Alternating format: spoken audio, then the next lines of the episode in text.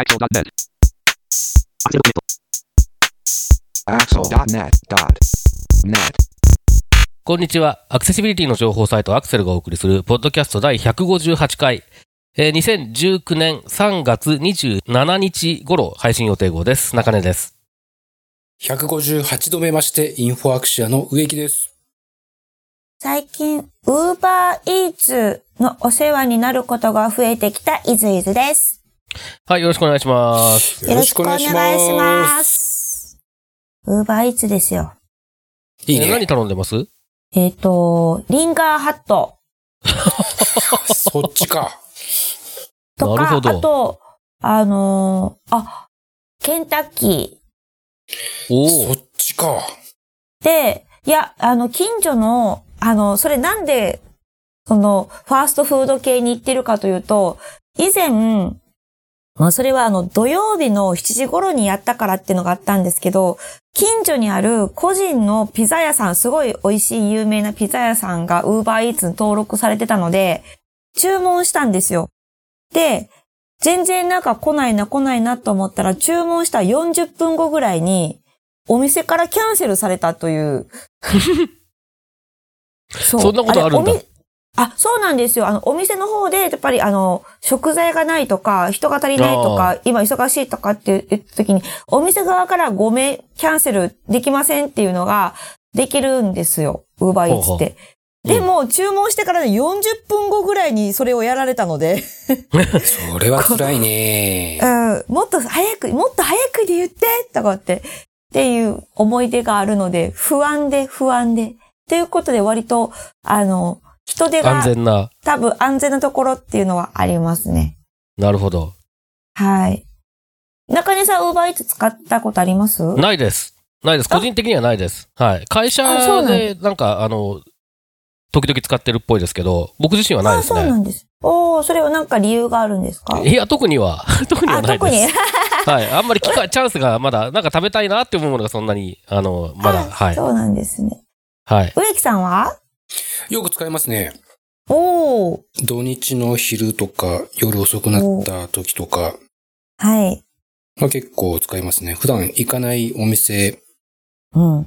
で注文して、お、うめえじゃん、お、いいじゃん、なんていうね。なかなか楽しい。へーたなか、た、なかなか楽しいですな。そうですようね。ん。あ、そう、私あ、か、とんかつ屋さんで、とんかつの、あの、セット買いましたね。カツセット。こう。そう。そして家にあるレトルトカレーでカツカレーにするっていう。なるほど。はい。そういうカスタマイズをしたりとかもしています。ということで皆さんのデリバリーのお話お待ちしてます。ますはい、えー、ということで、えー、本題に入っていきますけれども、お今回はあ3月2回目の配信ということで、毎月2回目はゲストの方をお迎えしてお送りしています。えー、今回もゲストの方をお迎えしておりますので、まず簡単にえー自己紹介をお願いします。えっ、と、どうも、えっ、と、多分4、4回目に、4回目の、えー出演させていただく、えっ、と、アイコラボレーション神戸の、えー理事長やってます、板垣と申します。よろしくお願いしますよろしくお。願いします。よろしくお願いし理事長ます。ありがとうございます。こんにちは、お邪魔します。えーっと、板垣さん、まあそうですね、ちょっと 4, 4回目か、3回目か4回目か、ちょっと僕もよく覚えてないぐらい、えー何度となく、えーご出演いただいて、毎回あの楽しいお話をいただいておりますけれども。ありがとうございます。あのーまあちょっとなんか近況がてらというわけでもないんですけど、えっと、多分1回目かなの時に、出ていただいた時にちょっとお話があった、はい。サイバスロンっていうはい。のがちょっと話題になった、話題になったことがあって、結構、あの、我々あんまり知らなかったからかなり興味を持って、あの、聞かせていただいたんですけど、なんか、日本でやるらしいっていう話なんかもちょっと、小耳に挟んだり挟まなかったりするので、ちょっとこのあたり、あの、前に出ていただいた時のお話と被る部分もあるかもしれないんですけど、はい。ちょっとご紹介していただいてもいいですか？そうなんですよ。あのー出させてもらった時にね、あの、サイバースロンって何ですのんっていう、そうそう うまいなうまいなタイトルいいなはい。タイトルでしたね。つけていただいてあそうでしたねはいはい。多分、はいあの、知らない人はみんなそう思ってると思いますので、えっと、サイバースロンっていうのが、えっと、簡単に言いますと、当事者と開発者の、えーチームになって、イメージパラリンピックみたいな感じなんですけど、その競技をするっていう、えーっと、大会になってます。で、えっ、と、2年前に、えっ、と、スイスで、えー第1回目が開催されて、それ、あのー僕単独で初海外、えー一人ぼっちで、あの、見に行ったんですけど、もう、もう英語の知識も全くなく、オレンジジュースを頼むだけで20分かかったとか、なんかそういう英語の知識で行ったんですけ そどの、話はこの間聞かなかったぞ。もうね、その店員さんがね、いじめてくるんですよ、多分。いじってくるんですよね。オレンジジュースプリーズって、その、ベタ、ベタ読みで言っても、うん、うん、うん、うん、みたいな感じで、全然くれないんですよ、オレンジジュースを。で、まさかと思って、その、ちょっと大げさに、おー、オレンジジュース、プリーおズおい。って言ったら20分後にくれたっていう、なんか。20分後に来る。いや、ほんまに20分かかったんですよ、オレンジジュースを。すごいっすね。なんかちょっといじられてた感じが半端なかったんですけどね。でまあそういう英語の知識で単独でスイスに見に行ったんですけど、もう、その大会の迫力がやっぱすごくて、はい。その、その、全、全、全世界、全世界から集まってきてても、やっぱその国のあのテンションであったりとか応援の仕方であったりとかも全然違うのがごっちゃ混ぜになった、あの、すごい熱気溢れた大会やって。で、その大会の内容が、えっと、5個、5個の、えっと、カテゴリーに分かれてて、えー、義手部門、義足部門、パワードスーツ、えー脳波、えっ、と、ブレインコンピューターですね。ブレインコンピューター部門、電動車椅子部門っていうのが、えー分かれてて、で、例えば、義手やったら、その、筋電で動いたりとか、あの、はそのチームの開発者が、えー出場する当事者が使いやすいような、に改造したりとか。で、えー例えば義手部門やったら、えっ、と、パズル、義手の手でパズルしたりとか、パン切った、すごいっすね。そうなんですよ。パズルしたり、パン切ったり、線抜きしたりとか。結構難易度高そうですね。結構ね、難しいと思うんですよ。サイバスロンのサイ、だからそのサイバーだからか、えっと、技術的なというか、テクノロジーがいろいろとそうですね。ガチャンコサしたってことですよね。イそうですね。サイバーの、えートライアスロンそううん。の、あの造語やと思うんですけど。で、で義手部門一番面白かったのは、その、電撃依頼ラボってわかりますか？皆さん。電撃ネットワーク。いや、違う。電撃依頼ラボってあの、昔テレビであの、炎のチャレンジャーっていうのをやってたんですけど、えっ、と、幅、幅2、30センチぐらいの、えー鉄のレール、ぐにゃぐにゃした鉄のレールの間を、あの、ハンダゴテみたいな棒を持って、縁に当た、はいはいはいはい。縁に当たらんとゴールまで行けたら、OK っていうのを、あの、電撃依頼ラボはあはあはいはいはいはいはい。があったんですけど、その義手の方で電撃依頼ラボをするっていう種類のやつもありましたね。怖い。だからそへーの、ほ本来の電撃依頼ラボは、あの、枠に触れたらパンって爆発するんですけど、はいはい。義手の方で爆発したら多分えらいこっちゃなんで、えらいこっちゃなんで、あの、当たったらライトがつくっていう。ああ、そこ、そこはちょっと、あれですね。本当に。そうですよね。とかとかですね。だからパワードスーツ部門も、あの、頸椎損傷で首折って下半身不随の人がそれつけて歩いて階段登ったりとか、ああ。で、電動車椅子部門はもう階段を絶対登れるのがもう最前提な感じの難しい競技になってましたね。ああ。ああ。で、まあ、というのが2年前にスイスであっそうです、そうて、です。はい。で、えー今年の5月の、えー、56はい。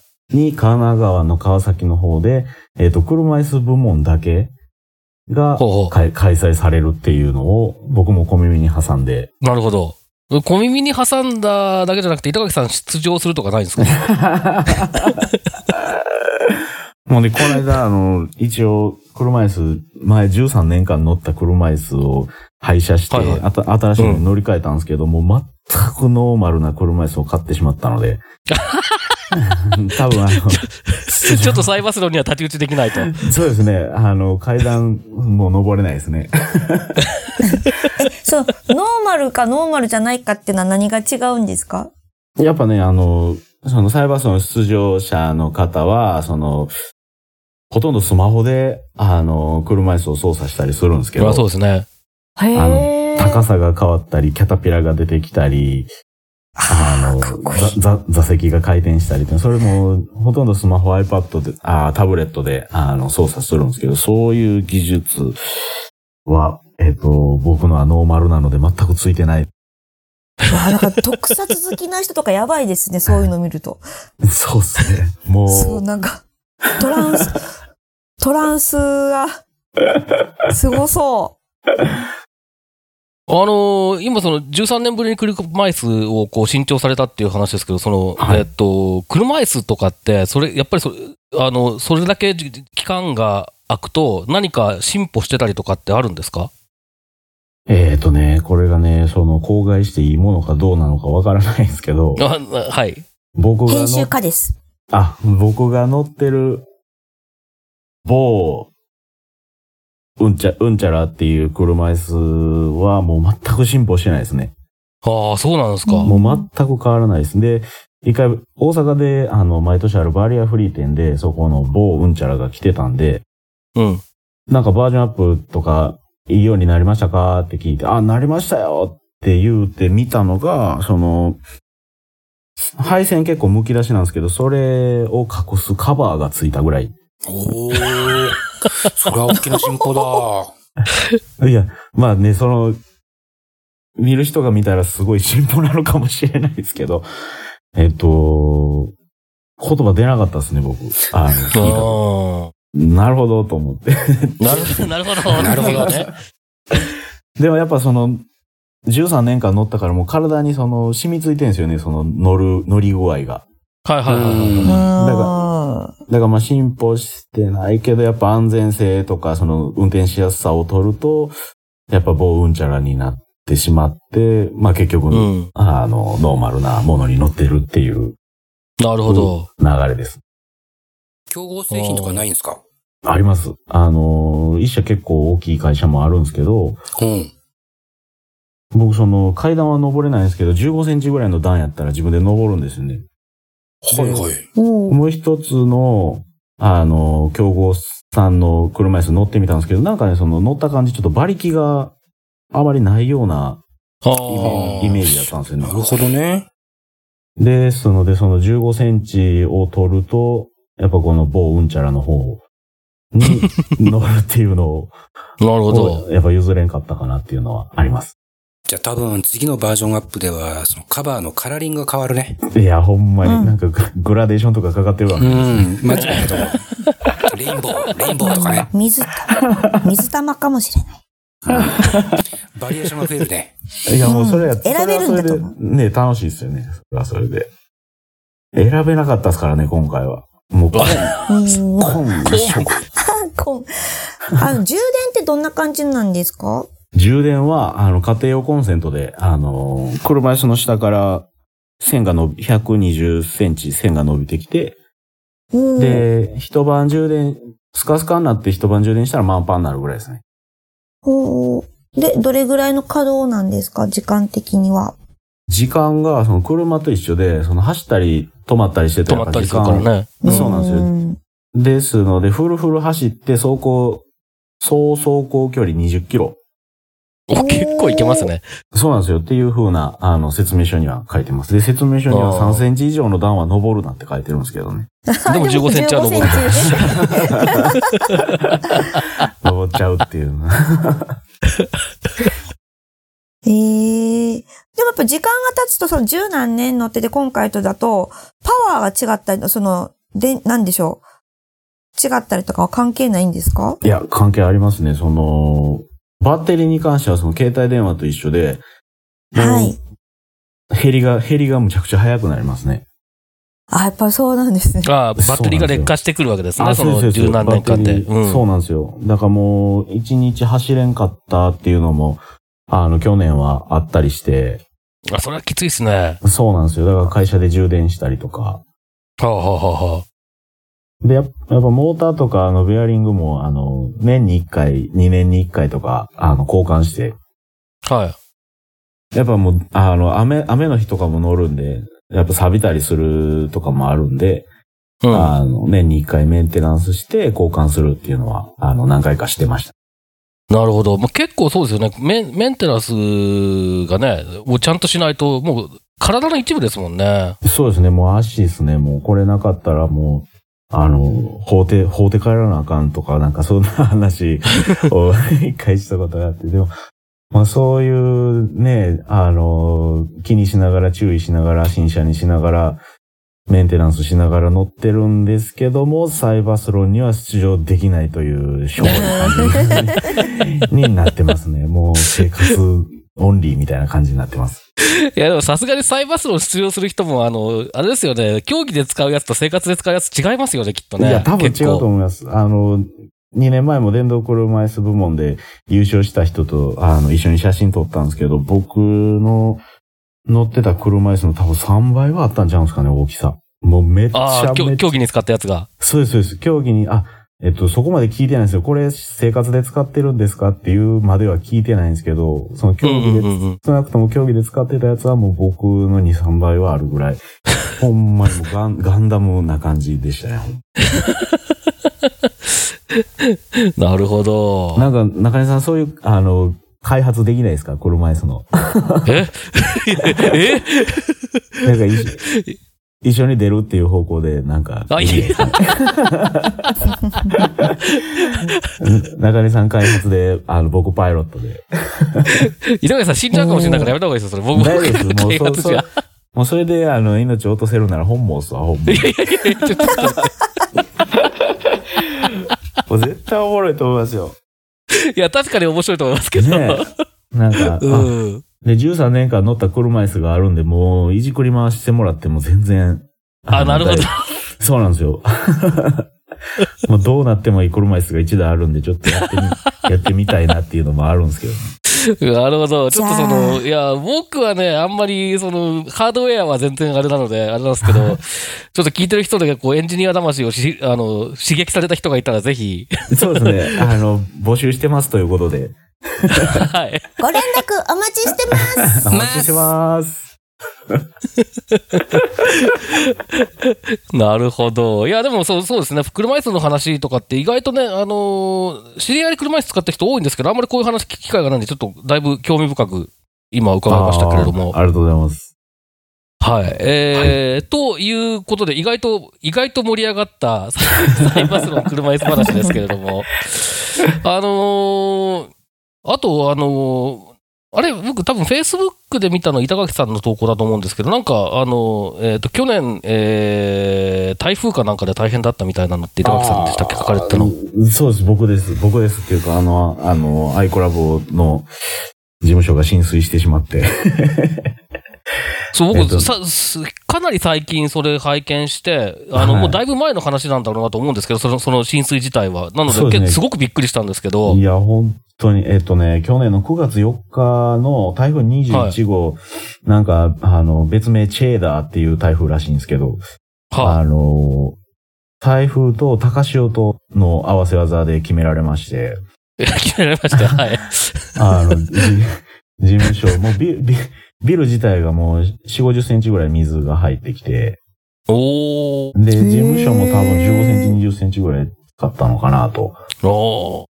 で、もう床に引いてた配線がもう全部ダメになって、複合機やら、あの電話線やら、パソコンやらがもう結構、あの、言っちゃいましたね。もうテレビで見るような世界やったからもうほんまに言葉が出ん 感じやったっすけど。いやー、そう、大変でしたね。そうなんですよね。ちょっと大変でした、こればっかりは。あーで、まあ、でもや、だいぶ状況としては回復してきてる感じですか？そうですね。やっと、あの、ぼちぼち回復しだしてて、えっ、と、整理をしないとなぁとで、まあ、ある程度はできてるんですけど、その細かいところとか、どこに何があったとか、何を捨てたとか、あ もう、し資料とかも水浸しになったりしたりもあったので、あ、ええ。結構その、えっ、と、あれどこやったとか、まだ、まだ言うてる感じですね。ああ、結構本当に影響大きかったですね、それはね。そうですね。大きかったですね。本当に。そうですか。いや、僕全然その、その当時のことは、時に、そのタイミングでは全然知らなかったんですけど、つい、つい1ヶ月か2ヶ月ぐらい前ですかね、なんか、あのーだいぶ片付いてきたみたいなのを見た時に初めて知って、そうなんですよ。なかなかそうですかな長かったですね。半年近くですね。ああ、それは大変でしたね、本当にね。いや、いや、本当に、もう水は怖いです。マジで。そうですよね。もう水は怖いっすわ。だから僕も、うん。たまたま、あの、事務所閉めてましたけど、台風当日。僕ここおったら多分、あの、電動車椅子多分感電してもう、そうですよね、本当ちゃそう、んちゃんでした、本当に。多分。そうですよね。本当電動車椅子は、ああいう時は、かなりこうね、あの、怖いだろうなと思いますものね。そうですね。もう多分、多分っていうかもう、100%アウトでしたね、多分。うん。いや、でも、まあ、あのーとりあえずね、その、被害が、人的被害がなかったようなので。そうですね。それは。何よりですけれどもはい。スタッフ全員無事で大丈夫です。ははい。ありがとうございまい。いす。や、よ、よかったです。はい。はい。という、まあ、近況なんかも伺いつつ、その、えーそんな比較的大変な状況をお過ごされていながらも、今年もイベントを企画していらっしゃるということで、それについて詳しく、はい。ここからは伺っていこうと思いますけれども、はい。えー今年の、まず、開催日と、あと、そして、まあ、あの、今更って感じもありますが、えーイベントのタイトルをじゃあ、板垣さんからはい。えっ、と。教えてください。はい。えっ、と、今年で、えー、祝5回目、お、えーに、あの、記念すべき回になります。アクセシビリティの祭典2019というイベントを、えっ、と、開催します。で、えっ、と、日時が、えー今年の2019年の5月の16日の木曜日。はい。こちらもあの、GAAD、グローバルアクセシビリティアウェネスデーに、えー開催させていただきます。今年はあの、アクセシビリティの祭典の思いっていうあの、ホームページにメッセージっていうページを設けていただいて、はい。そちら、そちらにあの、アクセシビリティの祭典の思いとか、その経緯とか、っていうのを載せさせていただいているので、そちらの祭典とはっていう、祭典って何？祭典って何ですの？んっていう人に、あの、い い、いいページかなと。で、えっ、と、テーマを、えー今年はインクルーシブな世界という風な、えーテーマを、えー掲げて開催する予定でおります。はい。えー、ということで、えーと、今ご紹介いただいたように5回目ということで、だいぶもうね、すっかり定着しちゃった感じがありますね、この5いや月の、本当にえーあのー GAD の日のはいイベントとして。皆さんのおかげで、もう、5回目を迎えることが、えーできます。本当に。はい。えっ、と、昨年もね、あのー、えー3月ぐらいだったかなちょっと前の時に、あのーご紹介していただいたんですけれども、昨年結局どれぐらい人が、えー参加者いた感じでしたか？はい。えっ、と、昨年は、えっ、と、まあ、入れ替わり立ち替わりがあるんですけど、え延べ、延べで、えっ、と、277人、いただくことができました結構な規模ですね、やっぱりね。そうなんですよ。もう毎年どんどん、あの、増えていってて、はい。去年は本当にびっくりしましたね。あのあ、びっくりした、びっくりしました。あ後で、あの、集計して、えーこんなにっていうので、もうすごいびっくりしました。で、まあ、あの、ということで、今年もまあ、同じぐらいの規模、もしくはもしかしたらもう少し大きくなるのかもしれないですけど、会場とかは、えっ、と、去年とはまた違うところなんでしょうか？そうなんですよ。会場が、えっと、今年は、えっと、もうちょっとだけ、あの、去年の会場、あの、ポートアイランドの、あの、ジベックホールさんでやらせてもらったんですけども、今年もうちょっとだけ南に、あの、行って、えっと、神戸大学のその研究拠点っていうのが、あの、最寄りで言うと、ポートライナー、えっと、三宮からポートライナーに乗っていただいて、K コンピュータ駅っていうとこで降りると、もう徒歩、徒歩5秒から10秒ぐらい。のところに、あの、神戸大学さんの、あの、まあ、学生さんはあまり、あの、そこにはいないんですけど、その研究されている方が詰めてる場所があるんですけど、そこに、はい。あの、三えー350、400人規模の、あの、ホールがあって、おー。で、そのホールの外にもあの、ホワイエがあるので、えっ、と、今年も、えっと、ホールでセッション、で、ホワイエで展示を、えーしようと思ってます。じゃあ、昨年よりも、えー参加者が増えてもまだ大丈夫っていうぐらいの感じですかね。そうですね。人数的には、あの、全然大丈夫だと思うんですけど、その、去年とちょっと大きく変わった点が、あはの、今年は、えっと、13時開始。13時い。開演。あ、そうですよね。午後だなと思ってで拝見したんですけどね、日程を。なと思って、12時半ぐらいから受付開始して、13時から、あの、はい本本編を開始しようかなと思って。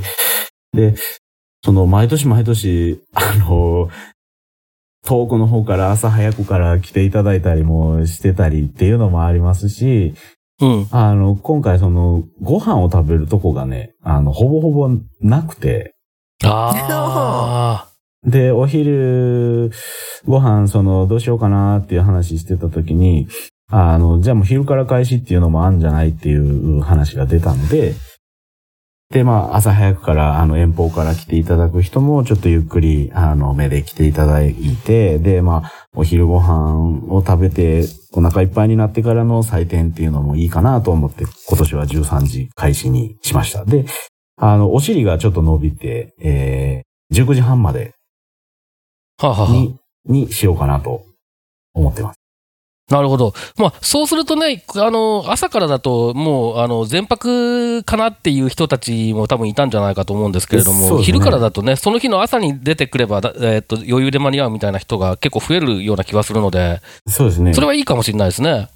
去年もあの、僕今日5時から移動してきましたっていう方も、あの、いらっしゃったので、あ、朝の5時ですかっていう、あの、なんか嬉しいのと申し訳ない気持ちが、あの、入り混じった複雑な感じになったりとかもしたりしてたので、まあお昼からも、あのそのセッションの内容は、あの、たくさん詰め込ませてもらったので、はい。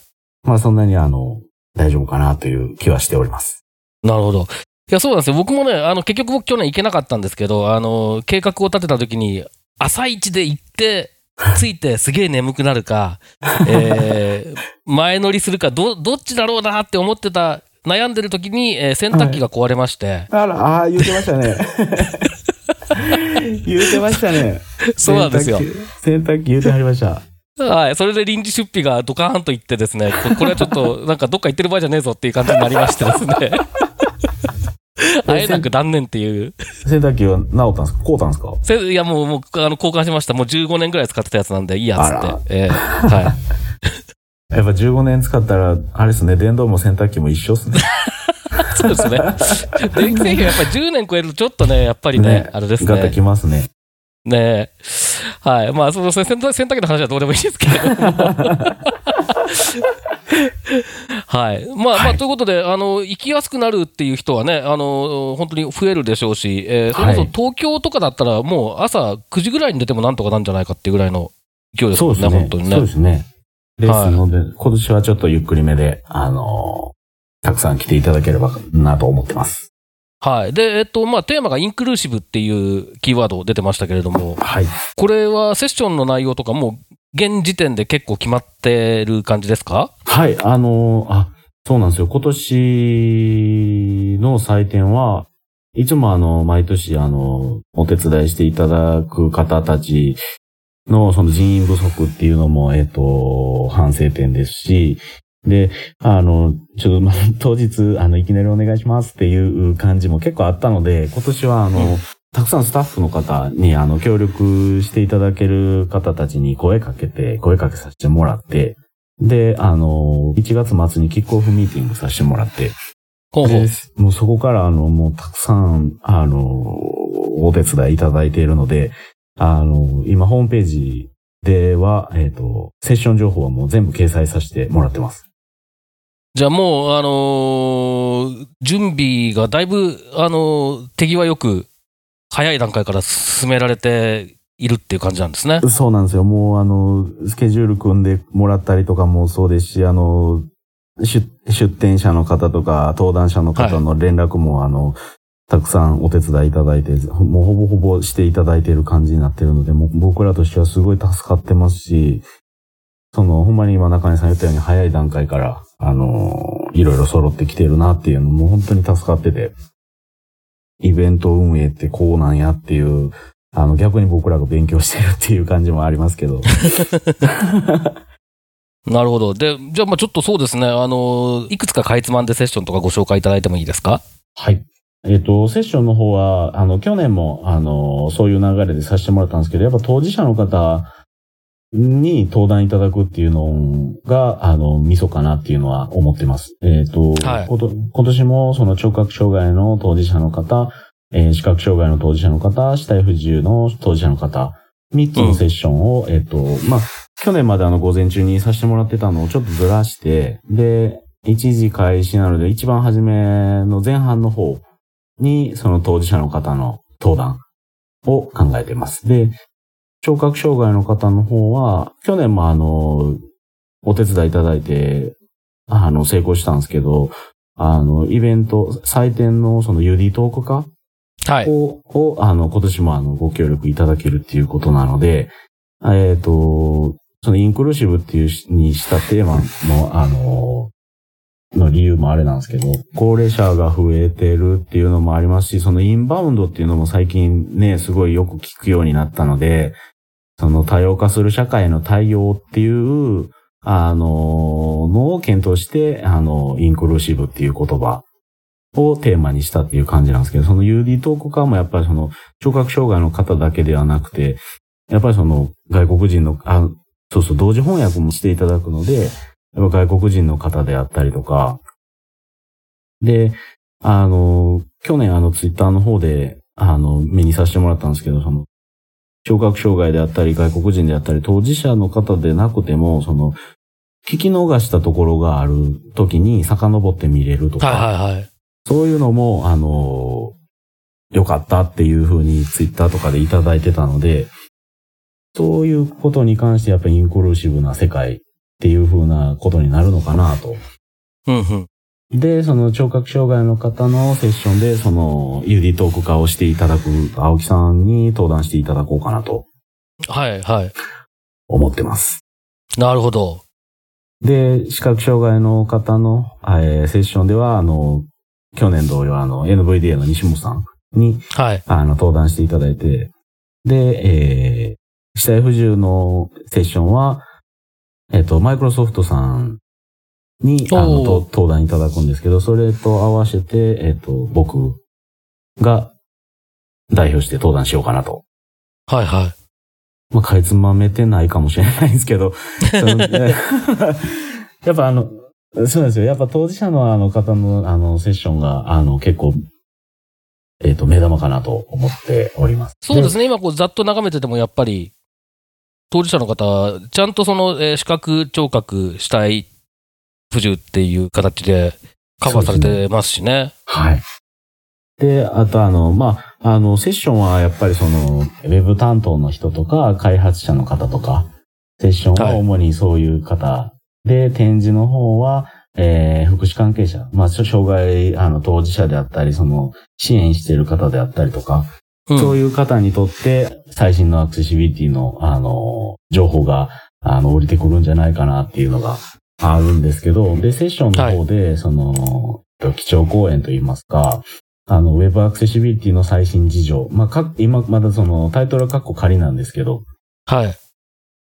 あの、ウェブアクセシビリティの最新事情っていうのを、あの、土屋さんにお話しいただこうかなと。ああ、なるほど。おーウェブインフォ、え違った、アクセス、えっ、と、ウェブユーザビリティインフォです。そう、ウェブサイトユーザビリティインフォあそうですウェブサイトウェブサイト。二人ともダメだ。みんなちょっとずれた。ひどい。今のところはまとめて編集で落とします。はい。はい。言い直してもらえれば、えー、編集して、じゃあつなぎます。はい、えー、はい。ウェブサイトユーザビリティ一方で、はい、え、ウェブユーザビリティ、違う、ウェブサイトユーザビリティです。ウェブサイトユーザビリティインフォの土屋さんですね。はい、そうです。合ってます。はいよ。かった。で、えっ、と、最後、ああとあの、スポンサーの方たちのあの、ああ、なるほど。セッションもあの、今年も設けさせてもらってます。なるほど、でなるほど。えっ、と、最後あの、毎年あの、植木さんにもお手伝いいただいて、あの、プロレストークバトルっていうのをしてたんですけど、まあ、そこ、そこ、あの、そのプロレスとまで、えーっていうか、プロレスではないんですけど、あの、対談、対談形式でアクセシビリティの未来を考えるっていうのを、えっ、と、ミツエーリンクスの木達さんと、あの、クラスメソッドの持田さん、モッチーさんですね。持田さんはにお願いしようかなというふうに、えーなって。で、ファシリテーターであの、バスタイムフィッシュで、あの、むもう毎年、あの、村岡さんも協力いただいてるんですけど、村岡さんの方にもお願いしようかなと。はい。盛りだくさんですね。えーっと、各障害当事者、それから、まあ、ウェブアクセシビリティはい。っていうところをおしっかりとカバーするっていう感じになっているので、かなり中身の濃い感じですね。ありがとうございます。で、これ展示の方は、えーっと、一覧が一応、これ今、ウェブサイトみ出てますけれども、はいこれで全てですか？今回は。ではないです。あのーですよね。ちょっと、いつもより少ないぞと思ったんですけど。まあ、あの、ちょっと確定いただいているところはこれだけってことですね、今の段階では。はい。で、今はまだあの、お声掛け中っていうのもまだあるんですけど、なるほど、なるほど。まあ、UD トークさん、近電、あの、システムデザインラボさんのあの、テンプラ、近電車椅子さん、で、視線入力装置のトビーさんは、あの、もう毎年協力いただいてるんですけど、今年新たに、あの、ラトクシステムさん、はいはいはいはい。あの、スマート家電リモコンはい。を、あの、展示いただこうかなと思ってます。あれですよね、えっと、Google ホームとかにも連携してよく使われてる、あれですよね。そうです、あれです。あれですよねっていう雑な ことを言ってしまいましたけれども、まだ結構、あの、ラトックは、その、えっと、ああいう、なんていうの、学習リモコン系のものって結構多分昔からやってるような気がするんですけれども、赤外線はいのやつを。はい。ここに来てなんか、あの、Google ホームとかと一緒に使えるから、やっぱり便利みたいな話になってて、ちょっと面白いなっていうそうですね。感じですよね。この間、あの、去年登壇いただいた、あの、園さん。ああ、はい。えっと、当事者の、方でしたっけ？当事者のはいはい。の、あの、お家に遊びに行ってきたんですけど、はい。あの、スマートスピーカーが、去年採点の時9個やったのに、遊びに行った時は16個に増えてて、多すぎでしょ。で、えっ、と、家電リモコンもそれぞれ設置して、もうすべてそれで、あの、そう、操作して生活されてたっていうのをもう目の当たりにして、いや、もうすごい便利、便利なんやなと思って。まあでもそこまでやれば便利ですよね、確実にね。もう、あの、き極めてはりました、本当に。いやー、それは、あのー使うのも当然便利で楽しいけど、そこを構築する作業が楽しくそうですよね、なんかね。そうですね。あの、そういう、あの、作っていくのが好きな方やったら余計楽しいと思います、多分。うーん。なるほど。じゃあまあ、こういったラトックさんが、まあ、あえっ、と、今回は新しくっていうことで、あとはまだ、えー交渉中、調整中っていうところが何社かあると。そうですね。いうようあのなんですかね、採点、去年採点のその延長戦っていう感じで、あの、視覚障害者の方中心にそのアイデアソンハッカソンっていうのをさせてもらって、はいはい。で、えっと、そちらで、その、えっと、まだその開発がどんどん進んでいっているのが、その5チームあるんですけど、その5チームの方たちのハッカソンで作ったものを、うんもう展示しようと思ってます。おー、なるほど。はい。これ、あの、ハッカソン、その、えー開催されてた時に結構ツイッターでも、あの、取り上げてる人が多くて、僕もそれをなんとなく眺めてて、はい。面白いことやってるなと思ったんですけど、これ、これはどういう、あの、企画で、どれぐらいの人が参加した感じだったんですか？えっ、と、どういう企画？まあそうですね。その去年の、あのー採点の、はい。えっ、と、テーマが、えー私たちの未来を作るアクセシビリティっていうタイトルでやったんですけど、その、そのテーマにした理由も、その、まあ僕ら、僕もその先天性で昔からなんですけど、その、ユニバーサルスプーンとか、はい。ユニバーサル、まああるかどうかわからんですけど、靴とか、そのユニ、ユニバーサルなんたらっていうつい、名前がついたその商品とかもたくさんあったんですけど、はい。その結局は、あの、ユニバーサルスプーンとか使ってみたんですけど、1回2回使って結局使わんかったとか。うん。で、まあそれは元を正してみると、あの、答えは簡単で、その使いにくいから使わないっていう話なんですよね。なるほど、わかりやすいですね。えそうなんですよ。で、まあそれはなんでかって思ってみると、やっぱその作ってる工程でその当事者の意見とか、あの、まあじ実証実験ではないですけど、その使ってみてっていうのを取り入れてなかったからなんじゃないかなっていうのを、あの、先天性ながらずっと思ってるんですけど、やったらもう、あの、当事者がもう今ね、この技術が進歩した中でも当事者が作ってしまえばいいんじゃないっていう、あの、発想から、アイデアさんハッカソンをしようっていう風になったんですよ。はい。で、まあ、まずあの、知り合いもたくさん、あの、増え、増えてきたので、その視覚障害者の方中心に、アイデアソンハッカソンしようかっていうのが、去年の8月末に開催したっていう経緯になってるんですけど、うん。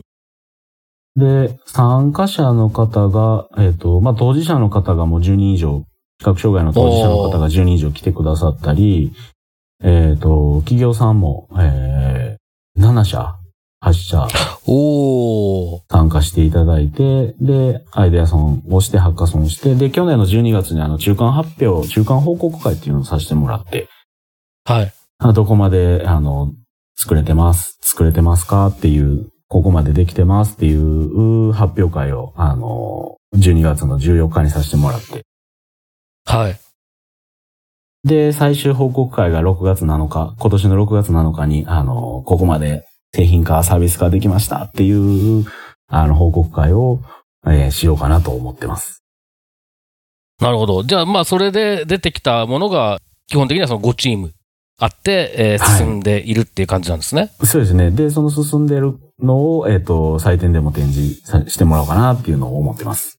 なるほど。ちなみに何かどういった、えーものがあるかとか簡単にご紹介していただけたりしますか？はい。えっ、と、まず、アシックスさんが、えー協力してくださって、えっ、と、靴、靴ですね。靴センシングっていうのを、えー開発して、で、あの、結構その、こ工事というかその工程は必要だと思うんですけど、その、まあ、地面に磁石があって、その、えー磁気センサーを搭載した靴で、そこの前を通るとブブって震えたりとか、ああ。で、やっぱあの、展示ブロックとか、その歩道と車道の切り替わり、切り替わりとかいうのがちょっと、うんあの、わかりにくかったり、車が急に飛び出してくるっていうのもあるから、止まるとこははっきり分かりたいっていう意見から、そういう靴センシングっていうのが、あの、出来上がったとか。はいはい。あとメモメールというのがありまして、こちらあの、アレクサメモしてというと、自分が言ったことをメモして、それをテキスト化してメールで飛ばすっていうアレクサスキルを作っていただいたチームもいます。これはもうあの、アレクサのスキルで、まあ、あの、公開されてます。へえ。あとは、えー、マーカー検知って言って、あの、QR コードみたいなものがあるんですけど、それに、えっ、と、スマホで、あの、ウェブアプリなんですけど、スマホをかざすと、そのマーカーに埋め込まれてる音声が読まれる。自動自動的に読まれるとか。あとあの、バスですね。バスの降車ボタン。はい。中根さんってバス乗られますか？結構乗りますね、よく。そう、降車ボタンってどうやってされてるんですか？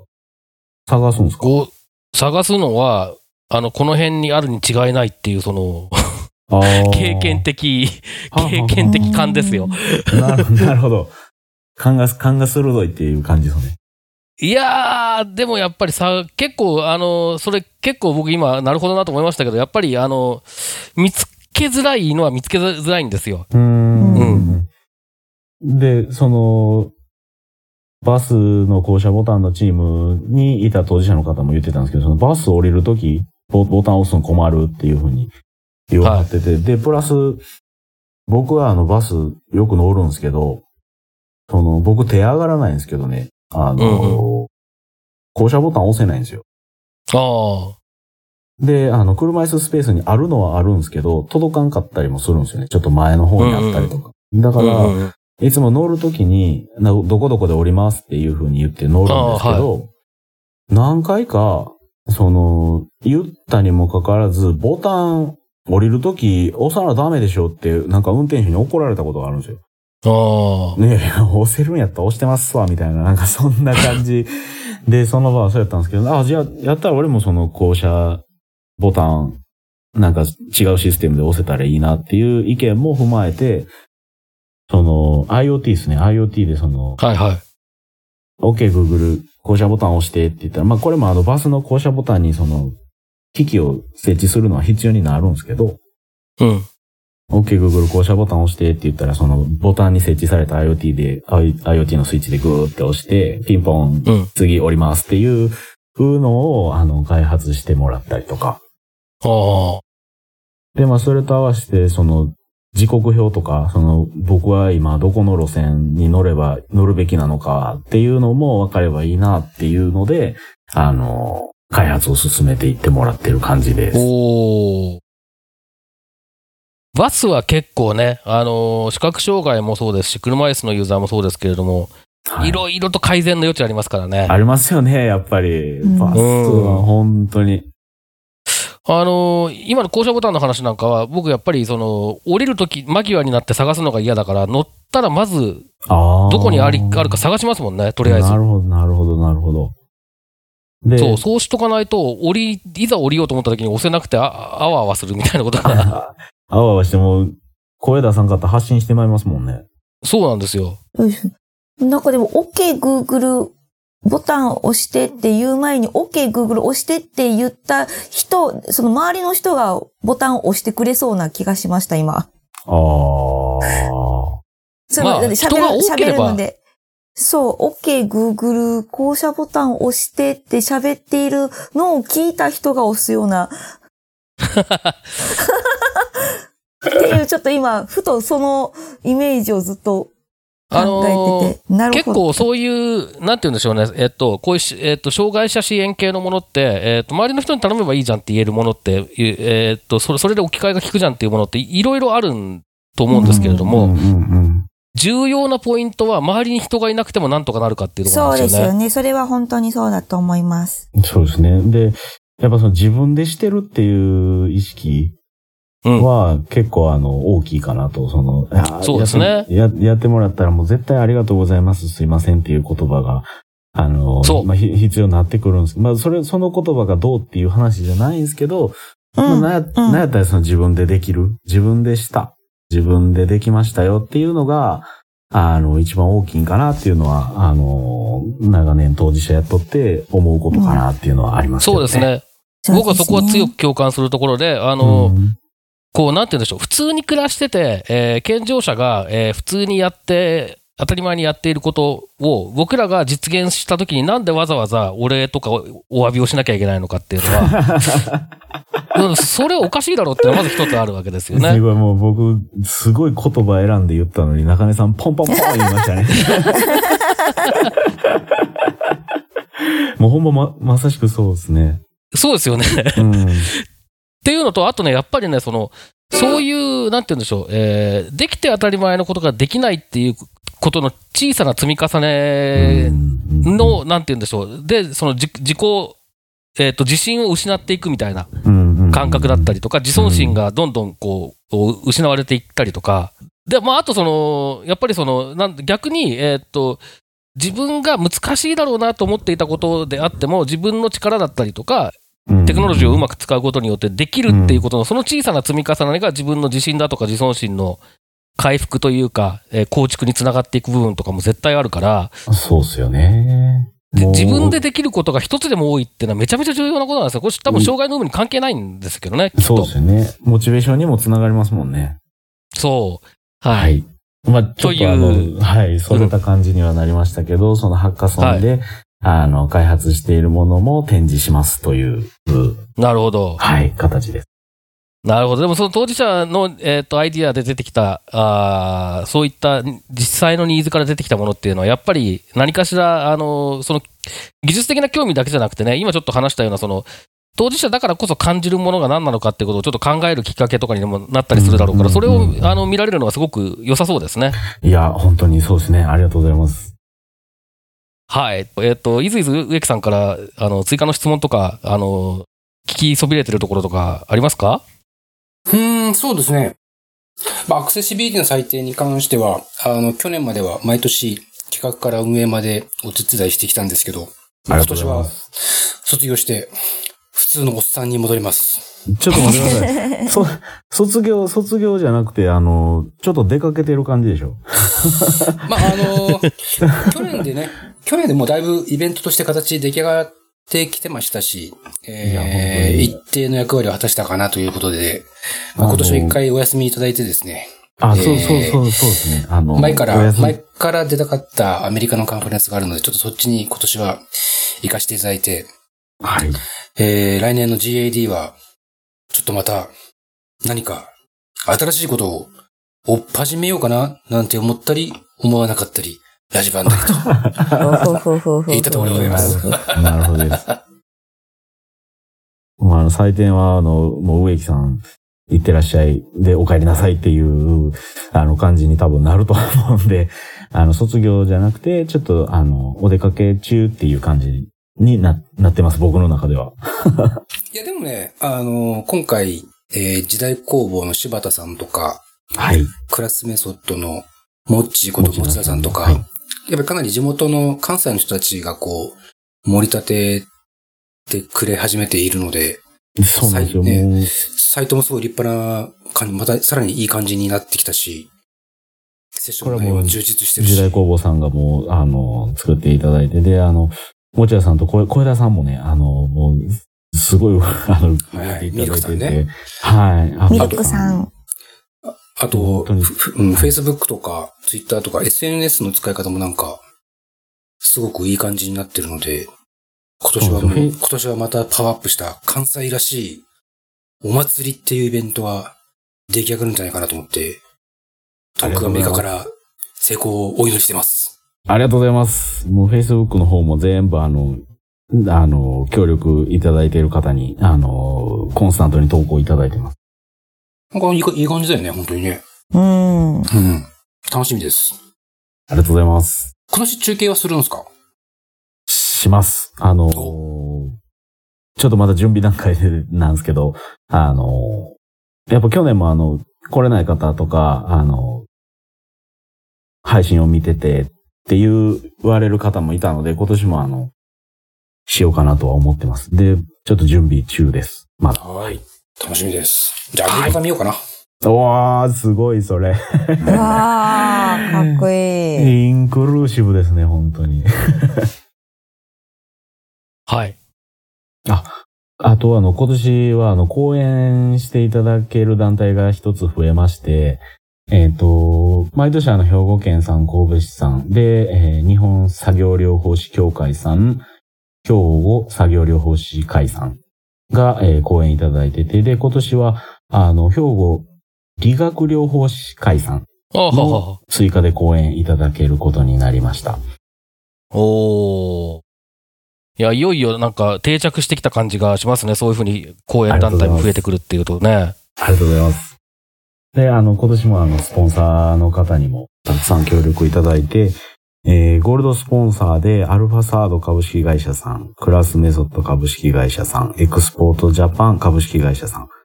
で、えーシルバースポンサーとして、えーソフ、ソフトバンクテクノロジー株式会社、フォントプラスさん。で、えーフリー株式会社さん。で、ロゴスポンサーで、こちらの講演もいただいている兵庫県理学療法士会さんと、あの、サイボーズさんの、えースポンサーの方々に、今のところ、あの、ご協力いただくことになってます。で、さ、さあの、ロゴとかを今集めて、集めさせてもらっているので、あの、近々、サイトにも公開しようと思っております。はい。もう、あの、まだ2ヶ月先、まあ2ヶ月なんてあっという間ですけれども、まあ 2ヶ月そうですね先はい。ですけど、もう本当さっきおっしゃったみたいに着々と準備は進んでる感じで、えーちょっと楽しみですね。いや、本当に、あの、皆さんのおかげで、あの、助かってます。ありがとうございます。はい。ということで、えーだいぶ長くなってきたりもしているので、そろそろそろこんなところかなと思いますが、えーアクセシビリティの祭典、5回目になるアクセシビリティの祭典ですね、えーのお話を中心に、えーいろいろと伺ってきましたけれども、板垣さん何か言い忘れたこととか、宣伝し忘れたこととか、念押ししたいこととか、何かありますか？いや、もうあのー本当にあの皆さんのおかげで第5回目を迎えることができました。アクセシビリティの祭典2019。今年も、えーセッションも展示も盛りだくさんで、えーやっていきたいと思ってますので、えー5月16日の木曜日13時から GAAD で、えちょっと去年より南になってしまいますけども、えーポートアイランド K コンピューター駅降りてすぐの、えー神戸大学研究拠点コンベンションホールで、えー開催しますので、ぜひ、お友達お誘い合わせの上、ご来場いただければ嬉しいです。また、採点会場で会いましょ入場無料うあ、入場無料です。えっと、これ、ポこのポッドキャストの配信ページから、えー、採点への、採点のページへのリンクを貼らせていただきますけど、これ、あの、参加登録、参加申し込み的なものも必要なんでしょうか？えっ、と、参加登録は、あの、事前参加登録は一応あの、コンパスで設けさせてもらってますけども、はい。えっ、と、当日、いきなり参加も全然 OK です。なるほど。はい。で、えー終わった後にこれ懇親会も企画されてるようですけど、こちらは申し込みが必要なのかな？はい、こちら、あの、申し、ありがとうございます。こちら申し込み必要で、その懇親会の会場も、えっ、と、そこのホールの二つ上にラウンジがあって、おで、で、そちらで、あの、懇親会をしようと思ってます。なるほど。じゃあ、あのーしっかり、えーいろんな人とコミュニケーションを取りたいっていう人は、事前申し込みをして、懇親会にも出て、はい。えー板垣さんと一緒に酔っ払って帰ると、そういうはい、そういうことですす感じでかね。もう あの、僕、下戸なんですけど、あの、テンションを上げるので大丈夫です。はい。ありがとうございます。はい。はい。じゃあ、あのーというわけでね、えー先ほども申し上げましたけれども、えーこちらの、えーポッドキャストの配信ページから、えーアクセシビリティの祭典のサイトへのリンク、えーも貼っておきますので、ぜひこちらも見ていただいて、えー多くの方にまた参加いただいて盛り上が盛り上がるといいなというふうに思います。お願いします。で、今年は僕は洗濯機は壊れない予定なんですけれども、あの 次、掃除機とか言わんといてくださいよ、ほんまに。いやいやいや、そそれぐらい、そ、そ、それはね、多分大丈夫ですけど、あの、ちょっと、えー、行けるか、いあい行くか、い行って、えー一緒に騒ぐか、えーこちらで、と東京で何かをやって、えー盛り上げるか、えーさてどうしようかっていうようなことをちょっと考えたりはしていますが、いずれにしても、まあ、あの、お祭りの日ですからね、これはね、はいアクセシビリティ的には。はい。はい、あの、盛り上げて、一緒に盛り上げていきたいなというふうに思います。ありがとうございます。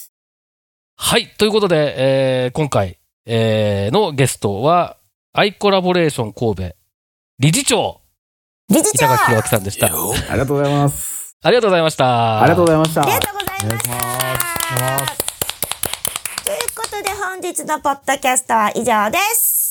はい、どうもありがとうございます。また次回です。またねもうね、電撃大ラボをやってる電撃ネットワークしか浮かばない。このポッドキャストへの皆さんからのご意見、ご感想を Twitter、Facebook、サイト上のコメント欄、そしてメールで受け付けています。メールアドレスは feedback.axel.net feedback.axel.net です。なお、いただいたコメントなどをポッドキャストの中でご紹介する場合があります。それではまた次回。最寄りで言うと、ポートライナー、えっ、と、三宮からポートライナーに乗っていただいて、K コンピューター駅っていうとこで降りると、もう徒歩、徒歩5秒から10秒ぐらい。のところに、あの、神戸大学さんの、あの、まあ、学生さんはあまり、あの、そこにはいないんですけど、その研究されている方が、